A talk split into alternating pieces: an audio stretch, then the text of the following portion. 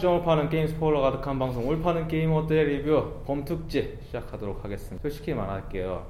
저번 26화의 한탄처럼 절대로 안 될 거야 라고 하면서 했던 특집이 정확히 이틀 만에 됐습니다. 어, 그래가지고 일단은 녹음을 합니다. 하는데 위치가 어디냐면은 어, 여기가 어디죠? 지금 마포구 대흥동에 있는 다운인가 10번지라고 합니다. 예, 여기에서 지금 녹음기 하나 두고 녹음하고 있습니다. 사실은 제가 아이폰으로 녹음을 하려고 그러면 아이폰용 마이크가 너무 허접하다 생각보다 혼자 하기에는 허접해요. 그래요. 제가 게임 문화다 특집을 그걸로 녹음했는데 실망이 커가지고 온 집안을 뒤져가지고 나온 녹음기 갖고 하고 있습니다. 정말 서, 사실은 요즘 팟빵 스튜디오가 매우 hot한 place가 돼가지고 녹음을 하려면 최소 일주일 전에 녹음 예약을 해놔야 돼요. 그런데 상당히 거기까지 가는데 너무 멀고 힘들고 그래서 어떻게 보면 여기서 더 엄청 자주 할 것 같아. 감사합니다. 엄청 자주 할 것 같아 진짜. 어쨌든 왜냐면은 서울에서 이렇게 조용한 데 찾기 진짜 힘들거든요. 그래서 일단은 게스트분 소개를 계속 안 하고 있는데 당연하죠. 게스트분은 딱 할 사람 하나밖에 없으니까.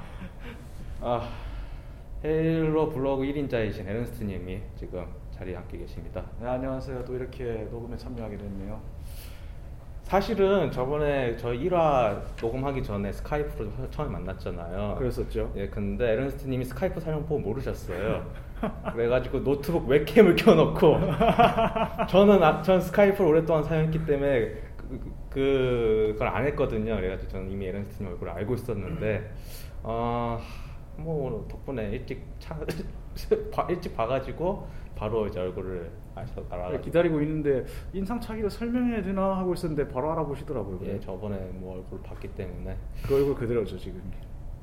어 그때는 머리가 좀 기셨죠. 아 아무래도 훈련 들어가기 전이었으니까. 예, 뭐 그랬는데 뭐 그래도 뭐.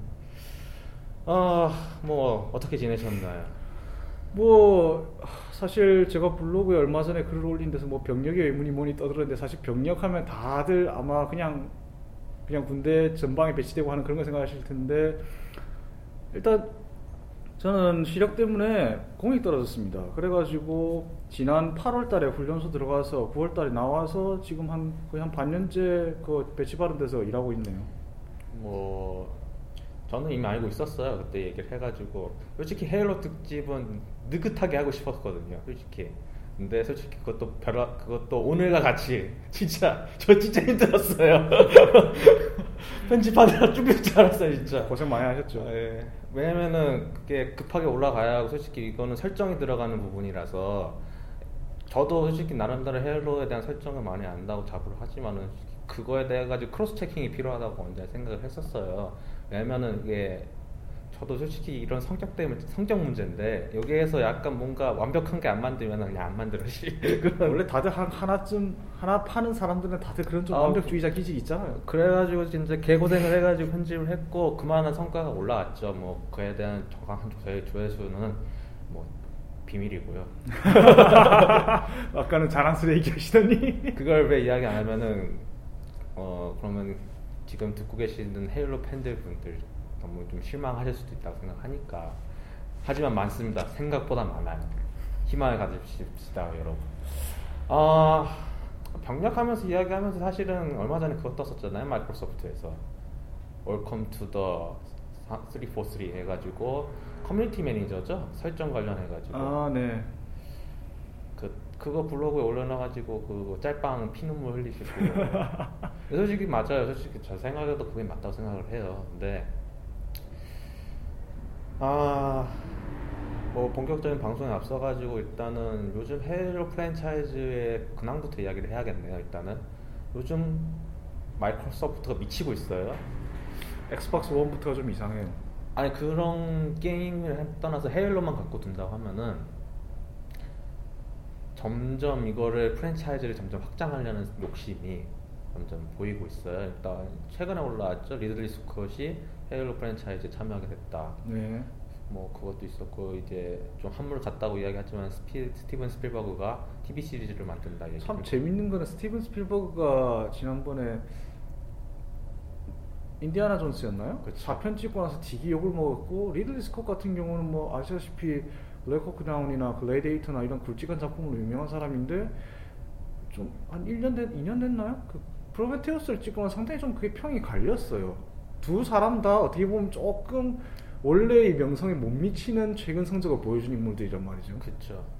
근데 솔직히 저는 리들리 스콧은 한 손을 듣고, 들어주고 싶은 게 솔직히 저는 프로메테우스를 상당히 재밌게 봤거든요. 아 저도 재밌게 봤어요. 그리고 그 프로메테우스 제가 만족한 그 프로메테우스를 가지고 헤일로 이야기를 푼다고 하면은 지금 현재 선조 시리즈 선조 리 선조 이야기를 엄청 밀고 있는 343 입장에서는 쌍수를 두고 환영할 일이다. 어떻게 보면은 이야기가 약간 비슷하죠. 프로메테우스랑 생각을 하면은 뭐둘 다 일단 그 기- 항상 그 이야기의 근원으로 들어가니까요. 그렇죠. 뭐 그렇기 때문에 솔직히 저는 기대는 하는데 저- 어, 레비아타님께서도 이야기를 했었지만은 스필버그의 헤일로는 기대를 안 하는 게 낫겠다는 이야기가 많이 있더라고요. 사실 저도 그 공감인 게 일단은 게 TV 시리즈죠. 테라노바요? 테라노바 그런 것도 있지만은 뭐 일단은 아 헤일로 프랜차이즈의 TV 시리즈를 스필버그 스필버그가 만든다고 하는데 그게 지원은 빵빵하게 들어갈 거예요. 그렇겠죠. 근데 이야기를 어떻게 풀지에 대해 가지고는 실망할 수밖에 없는 게 앞에서 이야기했듯이 스토리의 감이 떨어졌다. 음. 예전과 같지 않다. 그리고 그거를 헤일로에 관한 그 무게감 있잖아요. 헤일로만의 색깔이 있을 텐데 두 분 다 거장이잖아요. 그렇죠. 그러면 자기만의 색깔로 칠하는 순간 그거는 이상하게 되는 거잖아요.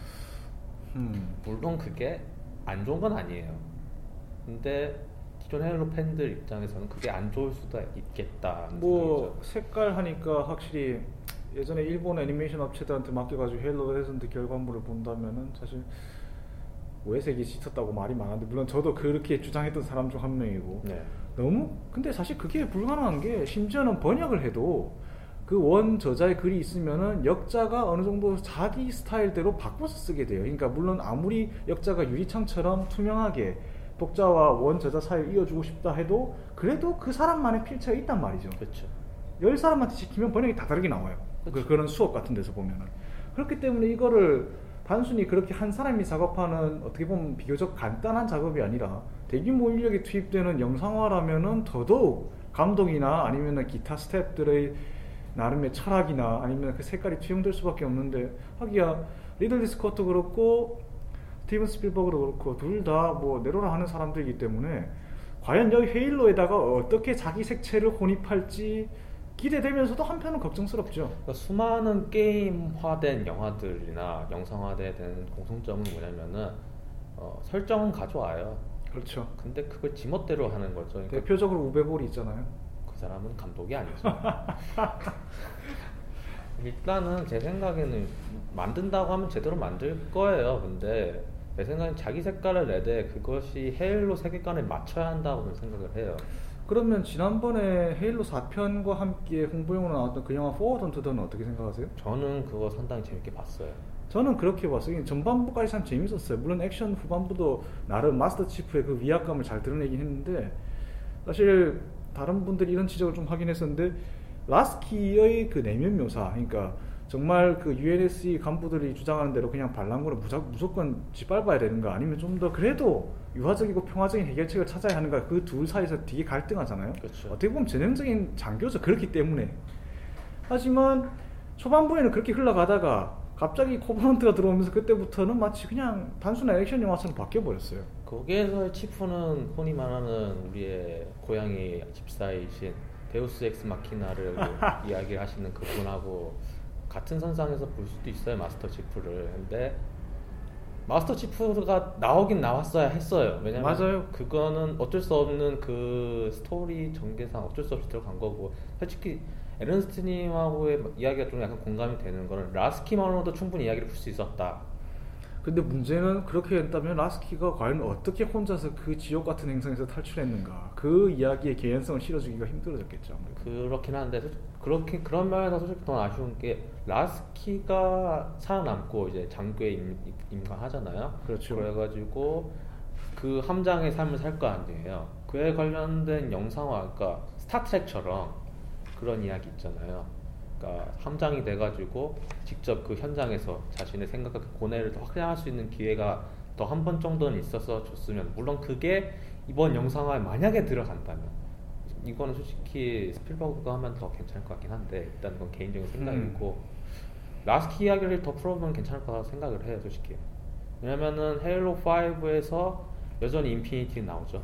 그리고 이제 아시다시피 델리오가 경질돼서 자기가 함장이 됐으니 그렇죠 아무래도 더 부각되겠죠. 그러니까 헤일로 5에서 중요 인물 키포인트로 잡는 건 당연히 마스터 치프는 당연히 나오겠고 라스키도 상당히 키 인물이라고 생각을 해요. 어떻게 인피니티 전체를 총괄하는 사람이니까. 그리고 인피니티가 UNSC 최대의 함선인 걸 생각할 때 말이죠. 그렇죠. 그리고 두 번째로는 당연히 웨파리 헬시 박사랑 아 헬시 박사. 그리고 그걸 따르는 엘리트 들 줄 음다마를 비롯한 그 코버넌트 잔당들이죠. 그리고 아비 머리카락 빠지고 있는 아비터도 나왔죠. 아비터 이번에 comic화 되면서 갑옷이 좀 바뀌었더라고요. 에스컬레이션에서 잠깐 언급됐었어요. 그래서. 예, 그래가지고 약간 고급스럽게. 근데 그게 어떻게 보면 맞는 게 원래 아비터라 물론 제가 레전드를 참 싫어하긴 하지만 헤일로 레전드에 나온 설정은 모두 공식이고 사실 어떻게 짜맞춰 보면은 기존의 세계관에 녹아 들어가야 처음에 너무나 그게 파격적이 파격적이었기 때문에 좀 이질감과 거부감을 많이들 표출했지만 저도 비롯해서 일단 아비터의 직책이 그렇게 모사인 거는 굉장히 설정이 충실한 게 원래 아비터라는 직책 자체가 엘리트들 사이에 있는 그러니까 굉장히 뛰어난 군사 지휘관 직책이에요. 원수 비슷한. 그런데 어느 시점에서 코버넌트를 형성한 어느 시점에서 그 아비터 직책에 있던 사람이 그 헤일로 레전드 그 대결 듀얼 편에 나왔던 인물이 코버넌트의 이 복속된 체제의 회의감을 드러내면서 반란의 낌새를 보이다가 이제 사제의 눈밖에 나면서 숙청당하는데 그 이후로 그 사제가 엘리트의 그 명예직인 아비터라는 직책 자체를 수치심을 수치심을 나타내는 그런 직책으로 격하시켜 버리고 완전히 그때부터 변질되는 거죠. 헤일로 2편에서 아비터가 아시다시피 그 마스터 치프가 타고 있는 필라 버텀을 쫓아서 공사시설 헤일로에 갔던 그 함대의 총사령관이었잖아요. 그런데 그래 그 엄청난 성 유물을 찾았는데 그 유물을 지키지 못하고 데몬의 손에 파괴되게 한 그 죄값을 물어서 처형될 운명이었는데 진시의 사제가 뭐 보면 황송하게도 그래 면죄의 기회를 주면서 내리는 게 그 아비터인데 그때 어조를 들어보면 아비터는 완전히 이미 바닥까지 내려간 사람에게 그래도 다시 한번 자기 목숨을 바쳐서라도 죄값을 살 그런 기회를 주는 어떻게 보면은 그냥 그 아비터를 사제의 검으로, 검이라고 묘사하는데 사제 검이라기보다 거의 뭐 일회용 투척 단검에 가깝죠. 그렇죠. 근데 솔직히 헤일로 2에 대해 가지고는 약간 말이 많아요. 왜냐면은 스토리가 너무 이분량이 돼가지고 약간 음. 시간이 약간 부족한 거 아니냐 그런 이야기도 했고 솔직히 사- 저도 하면서 약간 그런 생각 들었어요. 원래 개발진이 그거를 지구에서 장대한 전투로 막을 내리려고 했는데 그게 부족해서 잘라냈다고 하죠 사실. 예, 그게 그래요. 3편이고 그래서 3편 초반부 이야기가 좀 많이 늘어진 경향이 있어요. 네, 그래서 좀 약간 아쉬운 면이 있는데 전설이 돌아왔다 해가지고 저는 마스터 치프도 괜찮지만 아비터도 상당히 괜찮은 캐릭터라고 생각을 해요. 네, 다시 아비터 이야기로 돌아가서 예, 그렇게 격화된 직책이었는데 그 인물이 아시다시피 헤일로 2, 3편에서 혁혁한 공을 세우잖아요. 그 그쵸. 혼란의 와중에. 그러면서 여기서 굉장히 중요한 대목이 바로 헤일로 3편 엔딩에서 그 아비터가 자기 과거에는 자기 전우이자 또 부하인 르타스 바둠 그 특수전 사령관 예. 나중에는 그 상헬리 분파를 이끄는 총사령관이 되는 그 인물과 함께 고향 행성인 상헬리로서 돌아간다는 그 대목에서 그 르타스 바둠이 아비터의 말에 가슴에 손을 얹으면서 그대의 뜻대로 하겠나이다 하는 대목에서 이제 그 아비터라는 직책이 다시 과거의 그 영광스러운 지위를 되찾았음을 나타내는 그 어떻게 보면 참 희망찬 그런 결말을 보여주면서 끝이 나는데 그래서 저는 과연 그 아비터 칩 콤비가 다시 살아날 것인가 그것도 꽤 기대되긴 해요. 물론 그렇다면은 상당히 향수를 자극하겠죠. 물론 아, 헤일로 3편에서 아비터 인공지능 생각한다면 별로 반갑지 않지만 뭐 그렇긴 하죠. 근데 글쎄 스토리에 대한 전개상은 솔직히 지금 많이 헤일로 5 같은 경우는 루머상으로 돌고 있어요. 근데 그건 다 틀렸다고 생각을 해요. 나오기 전까지는. 모를 일이죠. 일단은 뭐 마스터 치프가 UNSC를 나왔다 이야기부터 나왔고 심지어는 open world식이다 뭐 캠페인 자체가 뭐 뭐 스타크래프트 2의 자유의 날개처럼 한다 이야기도 나오고. 뭐 마스터 치프가 소위 말하는 그 rogue가 됐다는 그 설정 자체는 설득력이 있긴 한데 아마 그것도 결국에는 지난 E3에서 발표된 그 컴퓨터 그래픽 트레일러를 통해서 그냥 추측을 하는 거죠. 그냥 네. 추측이죠.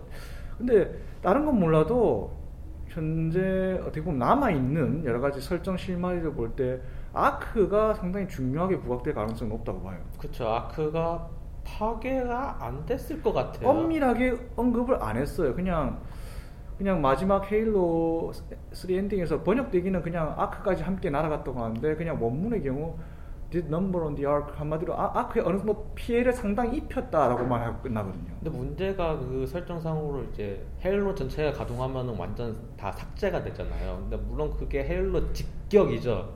그러니까 어, 조금 정확하게 짚고 넘어가야 되는 게 헤일로 3편 말미에서 그러니까 제2 공사 시설 헤일로를 격발하잖아요. 그렇죠. 근데 엄밀하게 말하자면 그 헤일로는 격발되기 전에 이미 시설 자체 그 완공이 되지 않은 상태였기 때문에 과부하를 견디지 못하고 파괴가 됐고 그러니까 그 발- 여파로 거기 있던 플러드는 어쨌든 간에 다 우주로 날아가서 쓸려 나갔고 헤일로 자체는 발사되지 않았어 아마 발사됐더라면은 아비타고 치프도 그냥 탈출하는 도중에 말려들어서 죽었을 거예요 그러니까 아마 완벽한 헤일로는 아니었으니까 그래도 제, 제 성능은 발휘하지 못했을 거죠. 그렇죠. 그 설정을 간 다음에 아크가 살아 있고 만약에 그리고 또 아크를 관리하는 AI가 있을 수도 있지 않을까? 아 이게 이 점을 언급하고 넘어가야 되는데 그 아- 아시다시피 헤일로 3편에 보면은 그 맵 하나마다 꼭 하나씩 그 선조 시설에 터미널이 흩어져 있잖아요. 그렇죠. 아크의 첫 임무에서 만 그 발견할 수 있는 터미널에 보면은 산사상 길티 스파크가 치프보다 앞질러서 이거 이것저것 찔러 보면서 예, 먼저 그곳의 관리 인공지능과 얘기한 그 기록이 남아 있어요. 그렇죠.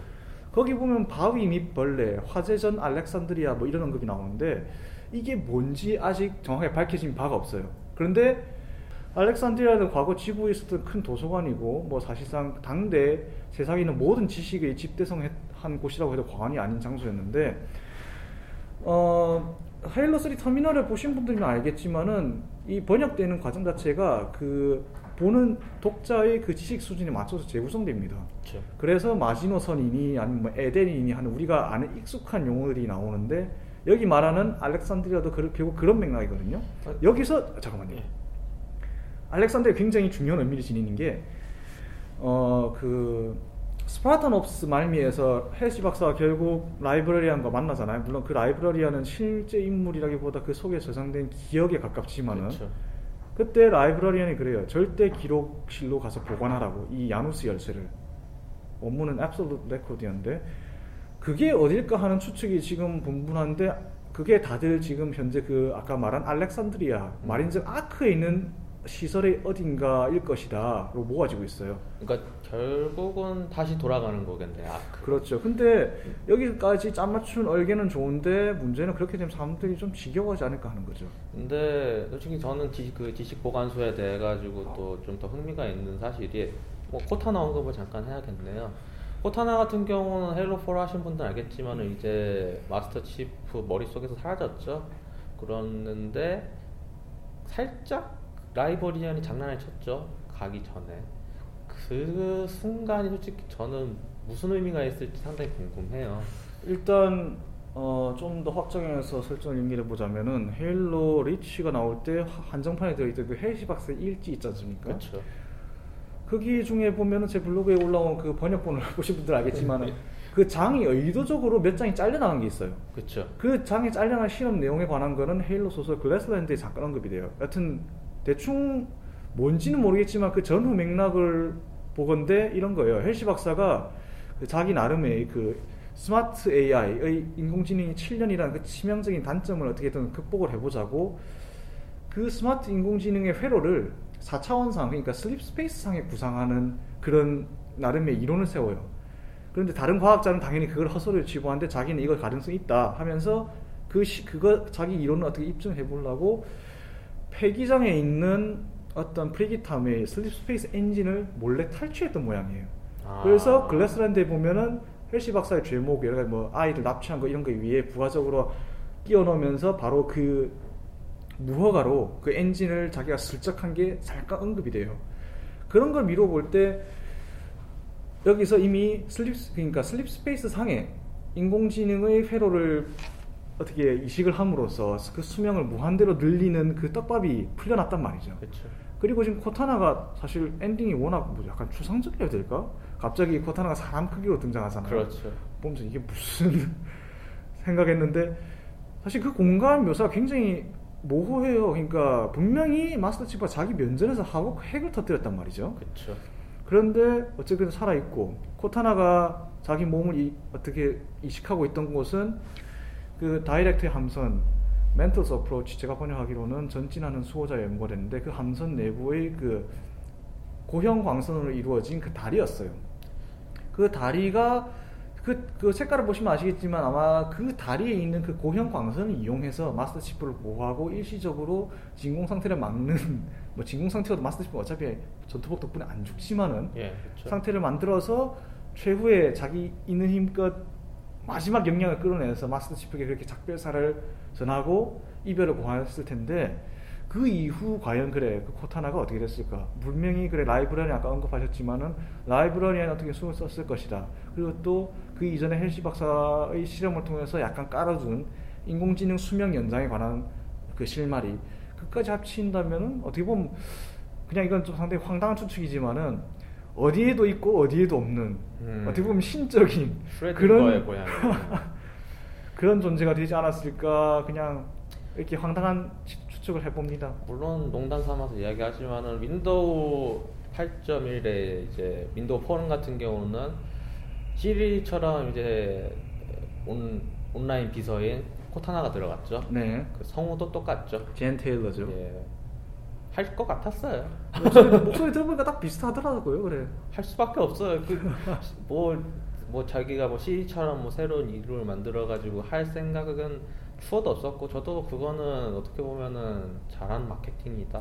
그런데 제가 지금 쓰고 있는 게 아이폰인데 시리 이거 한번 써봤는데 음성 인식률 자체는 그렇게 나쁘지 않은데 이게 정말로 잘 짜여진 틀 속에서 대사를 툭툭 던져야 제대로 들어가지 우리가 생각하는 정말 그런 인공지능 수준에는 아직 도착하려면 한참 멀었어요. 아, 그러려면- 코타나도 마찬가지고요. 그러려면은 진짜 코타나 만나려면은 최소한 진짜 공간 워프 정도는 해줘야 공간 워프 정도 해줘야 이제 뉴 프론티어 정도 만나가지고 IMC랑 프론티어랑 IMC랑 밀리샤랑 이제 피 터지게 싸우고 왜 갑자기 이제 거신 낙하로 이어지나요?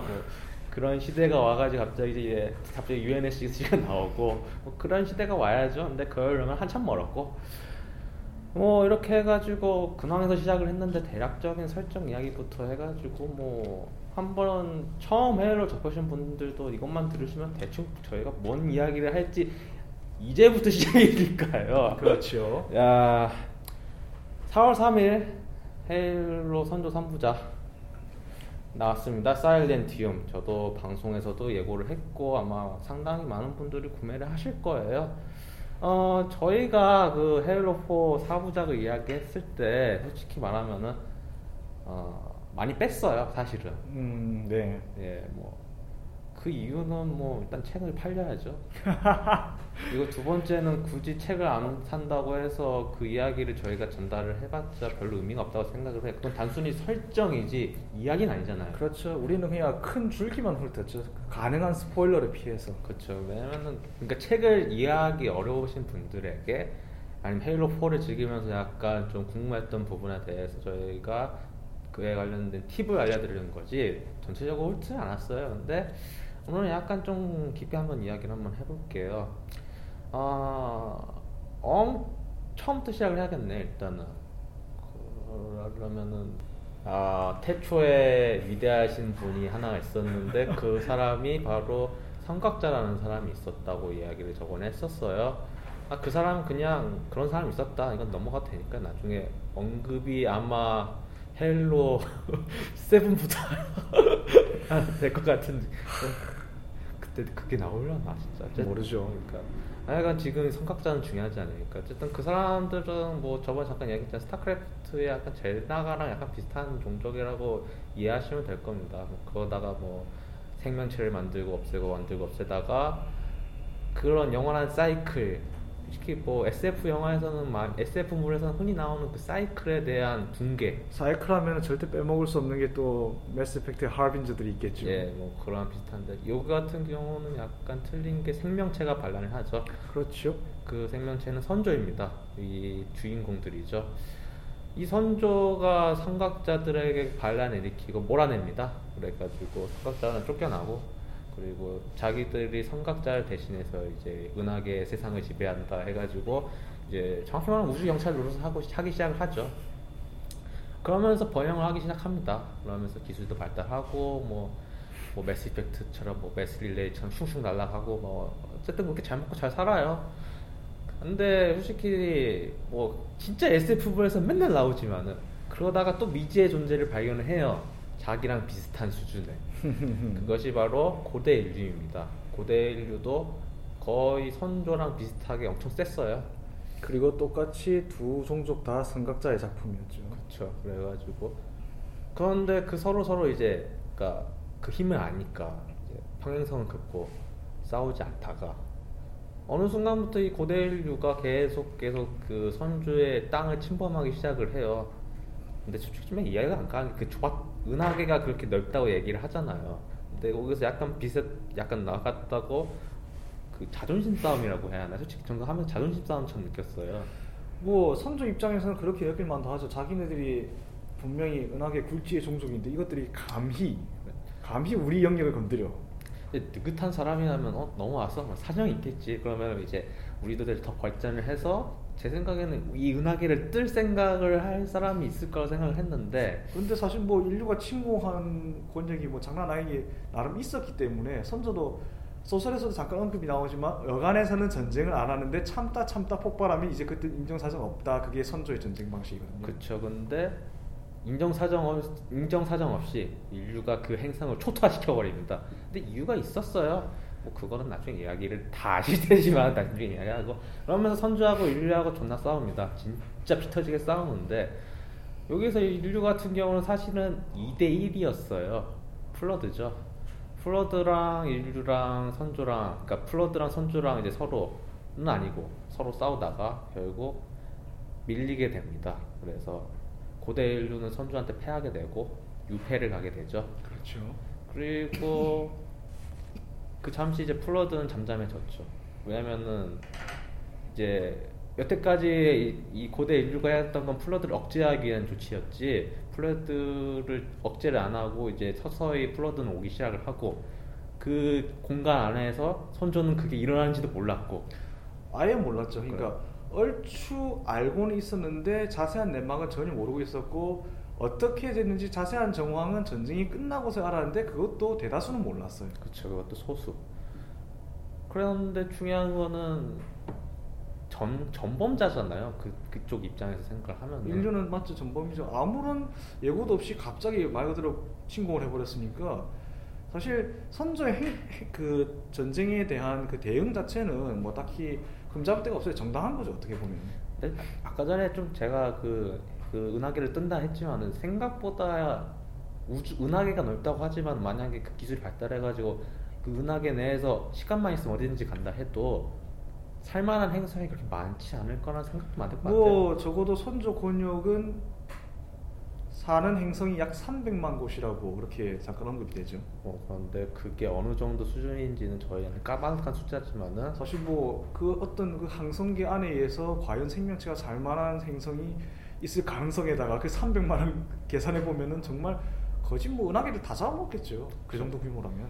뭐 예를 들어서 매스 이펙트 같은 경우 매스 이펙트 제가 정말 좋아하는 매스 이펙트 2편 같은 경우는 중간에 붕괴되는 행성이 나오죠 태양에 삼켜지는 아 암흑 에너지 때문에요. 예 그걸 생각을 한다고 하면 생각보다 그렇게 인류가 살만한 행성이 그렇게 별로 없을 것 같은 생각도 많은 것 같아요 왜 그렇잖아요. 왜 집시들이 계속 땅을 떠도는 이유가 이미 살만한 땅에는 다 사람들이 있기 때문에 자기네 땅이 없는 거잖아요. 뭐 그렇죠 인류도 결국 전쟁 때문에 밀려나면서 그런 비슷한 처지가 아니었을까 해요. 예 그래가지고 태야됩니다 말 그대로 근데 그 중에서 라이벌리안 같은 경우는 그렇, 그런 생각을 안 했어요 이게 어떻게 보면은 어, 흥미롭다고 생각을 한 것 같아요 제 생각에는 그래서 많이 이제 태야는 됐지만은 잘잘 보살펴주기 시작을 했고 그의 아 그의 남편인 다이렉트는 그걸 보면 미칠 지경이죠.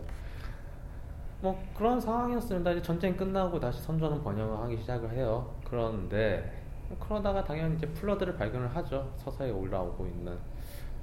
어, 뭐 여러 가지 이 여기서 나오지만 플러드에 관한 떡밥이 참 많이 나옵니다. 저희 뭐 삼각자다 이야기도 있었고 저도 그쪽인 편이에요. 변형된 삼각자.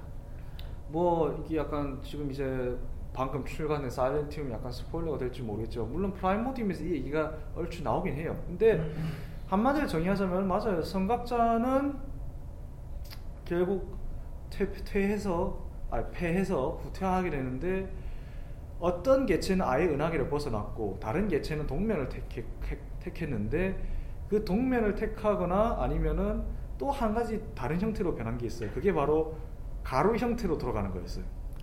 제 생각에는 그 가루 형태가 여신아 먹어봐라는 것 같아요. 그 가루 형태가 아마 지금쯤 짐작하셨겠지만은 헤일로 크립텀에서 나왔던 그 인류가 발견했다던 고대 함선 속에 있는 그 고운 건조군 말이죠. 예. 그 갈색 분말이 커져가지고 이제 우리가 흔히 알고 있는 플러드로 변화가 되죠. 그 과정이 굉장히 길고 복잡하긴 했어요. 굉장히 경미하게 조금씩 조금씩 들어가서 아무도 그거를 그게 그렇게 되리라고는 예상을 못했죠. 그러니까 제 생각엔 엿이나 먹어봐라. 에라이 더러워가지고 이따 먹어라 해가지고 그냥 간 것 같아요. 뭐 아, 사일렌티움 내용 약간 스포일러 되니 되는데 일단 어쨌든 뭐 그런 거예요. 그 가루가 된 형태가 나중에 결국 플러드가 된 거예요. 뭐 그건- 선각자죠. 곧 선각자의 변형된 퇴락한 변질된 형태죠. 타락한. 다만 그런데 어느 정도 그 선각자의 기본 정신을 유지하고 있어요. 그러니까 우리가 어떻게 선조 자기네 피조물이 선조한테 당했는가 하는 그 복수심을 불태우면서 절치부심하다가 기회를 노리다가 마치 생물학적 시한 장치가 터진 것처럼 그때부터 이제 대대적으로 쳐들어간 거죠 선조 제국 내부로. 플러드가 만들어가는 과정은 솔직히 헤일로 시리즈를 하신 분들은 다 알겠지만은 처음에는 일반 포자처럼 돼 있죠. 그러다가 서서히 변형이 돼가지고 뭉쳐가지고 뭐 저번에 잠깐 언급했던 헤일로의 헤일로 플러드 이야기했을 때 했던 모나리자를 생각하시면 될 겁니다. 아마 플러드의 형태는 사실 뭐 정말 무궁무진할 겁니다. 그냥 말 그대로 수- 세포 단위에서 어떻게든 변이 될 수 있기 때문에 예. 포자라고 하면 사실 두 가지를 언급할 수 있어요. 하나는 우리가 게임에서 흔히 볼 수 있는 그 감염체, 그걸 포자라고 일컫기도 하고, 다른 하나는 말 그대로 포자. 예, 뭐 버섯 포자. 예, 버섯 포자처럼 공중에 흩뿌리는 그런 형태 두 가지가 있는데 일단 뭐 게임에서는 항상 아 사실 이거는 게임상의 구형 문제도 있지만은 네. 그 감염체 그리고 전투변이 뭐 배양변이 뭐 이 정도 선밖에 안 나오지만은 헤일로 레전드에 묘사됐던 그 그러니까 컨셉 아트 상으로만 존재했던 것들 모양과 그리고 소설에서 묘사된 이제 포자산 뭐 이런 아주 거대한 규모의 그 양 배양 장치 이런 걸 생각할 때 그냥 무궁무진하다고 봐요. 왜 흔히 플러드뿐만이 아니라 이런 비슷한 SF에 등장하는 괴생명체들이 그렇잖아요. 자기네 그 세포 조직을 이용해서 주변 시설을 잠식하고 예를 들면 에일리언이나 아니면 저그도 그렇고 그렇죠. 티라니드도 그렇고 네, 뭐. 뭐 그런 게 한둘이 아니라서 사실은 어 그렇기 때문에 상당히 저는 뭐 제 생각에는 그 플러드가 최종 형태가 그레이브 마인드로 가는 거잖아요. 그렇죠. 근데 제 생각에는 그게 그 선각자의 뇌가 복구된 느낌이 좀 많이 강했어요. 좀 그런 느낌이 들죠. 선각자의 그 정신이 다시 결집됐다고 해야 되나요? 그렇죠. 그러니까 다시 제정신이 돌아왔다. 정신을 차리고 보니까 그런 느낌.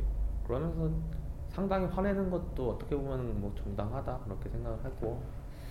근데 뭐 물론 인류 입장에서는 짜증이 나죠. 그러니까 다만 선각자가 애초에 피조물을 그렇게 만들어 놓고 갑자기 니들 그냥 실패작이니까 없애버리겠음 하는 게 과연 정당한가에 관한 문제는 남아 있긴 하지만요. 뭐 그거는 이제 헤일로 세븐에서 고민해야 할 문제일 것 같고 저희가 거기서 지금 그건 3, 4, 3이 열심히 고민해야 할 문제 같습니다. 뭐 이렇게 해가지고 피 터지게 싸워서 이겼던 선조다 그러다 플러드 발견을 하고 마침내 플러드하고 이제 전쟁을 시작을 하는데 밀리죠 당연히 이건 밀릴 수밖에 없는 구조예요. 일단 플러드가 어느 정도 잠식에 들어온 상태에서 헤일로를 역이용해서 선조 전기에 있는 요직에 있는 한마디로 그 제국의 수뇌부에 있는 인물들 거의 다 죽여버려요. 그러니까 비교하자면 그런 거죠. 어떻게 보면 굉장히 현명한 게 흔히 왜 외계인이 지구에 침공한 영화들 보면 그냥 아무렇게나 아무데나 내려와서 그냥 사람들 레이저로 찢으면서 막 비명을 지르게 하고 항상 난장판을 만드는데 그럴 이유가 없는 게 전 세계 유명 대학에 다 공격 부대를 보내서 말 그대로 세계에 있는 석학들 그리고 정치인들만 다 죽이면 아마 지구에 있는 나머지 무민들은 다 알아서 처리될 거예요. 처리가 아니라 저희가 생각하기에는 그거는 지배 방법일 수도 있어요. 여튼 플러드가 선택한 게 정확하게 그 뱀의 머리를 잘라내는 거죠. 그렇죠, 진짜. 그래가지고 매우 현, 현명했어요. 그러니까 솔직히 그, 그 감염체 같은 거 보면은 상당히 무식하잖아요. 사실 선조의 기술만 제대로 있어도 그런 감염체를 막아내면서 싸우는 거 많이 마스터 치프가 하는데 선조라고 못할까요? 뭐 그렇긴 하죠. 그래가지고 거의 뭐 1, 2권에서 이야기를 한 보셨으면 아시겠지만 1권의 시작은 지구에서 시작을 합니다. 어떤 의문의 뭐 이름은 약간 좀 기억이 안 나는데 별빛 내기요? 예 별빛 내기가 와가지고 지구에 와가지고 궁시렁궁시렁 대죠. 내가 일단 촌동네 와가지고 어, 맞아요. 딱 철없는 아이 수준이었죠 하는 짓이. 내가 여기 왜 와가지고 개고생을 해가지고 어떻게 보면 전형적인 처음 군대 온 이등병 느낌이고 어. 그 와가지고 와서 우연치 않게 다이댁트가 봉인된 그곳으로 이끌어갑니다. 거기에 있던 고대 인류의 후손들과 함께 가서 다이댁트를 깨워요. 우연치 않게 또 그러면서 다이댁트를 깨우니까 거기에 있던 그 의회에 있는 사람들이 빡이 돌기 시작하죠. 다이댁트를 찾으러 오죠 사실. 그쵸. 처음에는 뭐 그 사람은 강제 송환이다 뭐 이런 게 아니라 그냥 말 그대로 도움을 청하러 왔었는데 그게 틀어지죠. 그래가지고 다이렉트와 함께 어, 한마디로 자아찾기 여행을 제가 보기에는 자아찾기 여행을 맞죠? 예. 네, 자아찾기 여행을 시작을 합니다. 어, 다이렉트는 사실 이 사태에 관해 가지고 수많은 고민 결과에 나왔던 레퀴엠과 그러니까 실드월드에 대해 가지고 열배를 토했어요. 근데 여, 당연히 윗대가리들은 그거를 듣지도 않았죠. 어떻게 보면 제 생각에는 빨리 조치를 했으면은 어느 정도는 헤일로 기동을 안 하고도 충분히 막을 수 있다고 저는 생각을 했어요. 그런데 음, 이야기가 갑자기 너무 후반으로 건너뛴 것 같긴 하지만 아, 뭐. 다이렉트의 전략 자체는 굉장히 구체적이고 목표도 뚜렷했어요. 하지만 이 소설 사일렌티움에서 밝혀진 아 이거는 정말 스포일러라서 하면 안 되겠네. 이거는 그러면, 이제 예. 소설 발간되는데 하면 예, 안 되겠어. 하면 돼요. 궁금하면 근데. 그냥 말씀드리자면은 결국에는 그 플러드의 대대적 침공이라는 현실 앞에서 다이댁트의 계획 자체가 무의미한 것으로 밝혀지고 음. 결국 자기가 그렇게 반대했던 정말 그 독사 같은 정적이던 그 최고 건축사의 헤일로 계획이야말로 이 난국을 타개할 가장 효과적이며 확실한 방법이라는 사실이 밝혀지자 그때부터 이제 다이댁트는 아주 그냥 뭐 반은 자포자기하고 반은 열, 열받고 하여튼 그때부터 정말 제정신이 아니게 되죠. 그러니까 그 솔, 이건 솔직히 페, 그 Flood 설정을 아시는 분들은 당연하다고 생각을 하실 거예요. 왜냐하면은 Flood는 진짜 제가 솔직히 수많은 기생 관련된 SF물을 봤으면서 느낀 건데 Flood만큼 지독한 거 없어요. 제가 Flood가 마음에 드는 거는 항상 Gravemind처럼 중앙 그러니까 단순히 무뇌 space 좀비가 아니라 어느 정도 걔들 통솔할 만한 그 드- 그런 두뇌가 생긴다는 점 다른 다른 그런 아까 말했던 그런 뭐 네크로모프나 이런 다른 게임이나 매체나 SF에 나오는 그런 기생성 생명체들에 비해서 차별화되는 점이라고 봐요. 저그 같은 경우는 어떻게 보면 생명체가 공격을 하는 거잖아요. 그렇죠. 생, 생체 무기를 공격을 하고 다만 징그럽게 생겼다 뿐이지. 그렇죠. 근데 플러드는 그 기술을 역이용해요. 솔직히 그게 진짜 무섭거든요. 기술 수준이 발달한 종족이 먹힐수록 Flood의 공격력도 배가 됩니다. 그러니까 어떻게 보면 저는 진짜 Flood의 무서운 점이 그런 것 같아요. 그리고 하나가 있어도 그게 안 보이는 포자 상태가도 하나가 있고 그게 감염된 상태라면 언제든지 다시 되돌아오는. 그래서 어떻게 보면 Halo 5에서도 Flood가 돌아올 거라는 이야기가 많이 보이죠. 왜냐면 절대로 안 사라질 것 같으니까. 제 생각엔 Ark에 혹시 아, 그 Flood 감염원이 남아 있지 않을까 싶어요. Halo 3 해보신 분들은 알겠지만은 그 완전 Flood 소굴이 되어버린 그 Covenant의 모도시 하이체리티 숭고한 자해가 아크 지표면에 추락을 하는데 문제는 Ark 지표면에 있는 거 어떻게 처리를 못했다는 거예요. 그러니까 물론 게임 말미에서 Halo 그러니까 다시 재건된 공사 시설을 발사해서 Flood를 일소했다고 하는데 일단 공사 시설로 자기 몸하고 이것저것 다 옮긴 Flood들은 분명히 다 작살났을 거예요. 그런데 Ark가 완전히 완파되지 않았다면은 거기에 남아 있는 Cortana를 구했던 그 장소, 말인즉 감염된 Covenant 모도시 역시 무사할 것이고 만약 Chief가 그것에 다시 발을 들인다면은 이미 그, 그 거기는 Flood가 어떻게 되어 있을지 모른다는 거죠. 물론 이거는 순전히 추측일 뿐입니다. 아직은 모릅니다. 아, 뭐 Arbiter도 Flood고 UNSC도 Flood에 대해서 지겹게 경험을 했기 때문에 그에 대한 뭐 최종 solution은 다들 아시잖아요. 어, 흔히 말하는 행성 표면에 그림 그리기. 아 유리화. 예.